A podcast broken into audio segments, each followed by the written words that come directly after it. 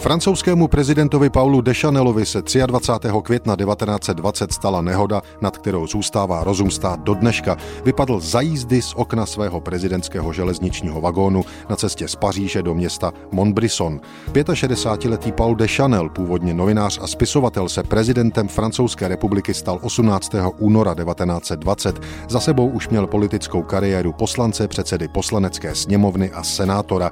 Velký věhlas ve své zemi získal v letech Velké války, kdy opakovaně a úspěšně burcoval vojáky i celou zemi k odvaze. V lednu 1920 se rozhodl kandidovat na hlavu státu a přes všechnu slávu pro francouze nečekaně uspěl. Oficiálně se Paul Deschanel ujal svého úřadu 18. února 1920.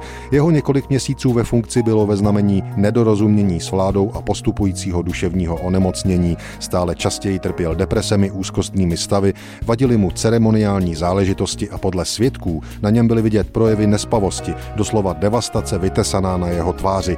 Přišel 23. květen 1920 a Paulu Dechanelovi se stalo něco neuvěřitelného. Jel nočním vlakem z Paříže do města Montbrisson na slavnostní odhalení pomníku francouzským hrdinům Velké války.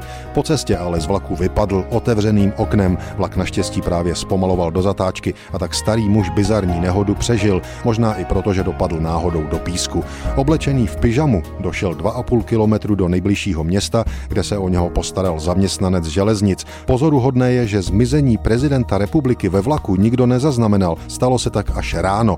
Dešanel vyvázl jen stržnou ránou a pohmožděnou nohou. Železniční karambol ale nakonec vedl k jeho rezignaci.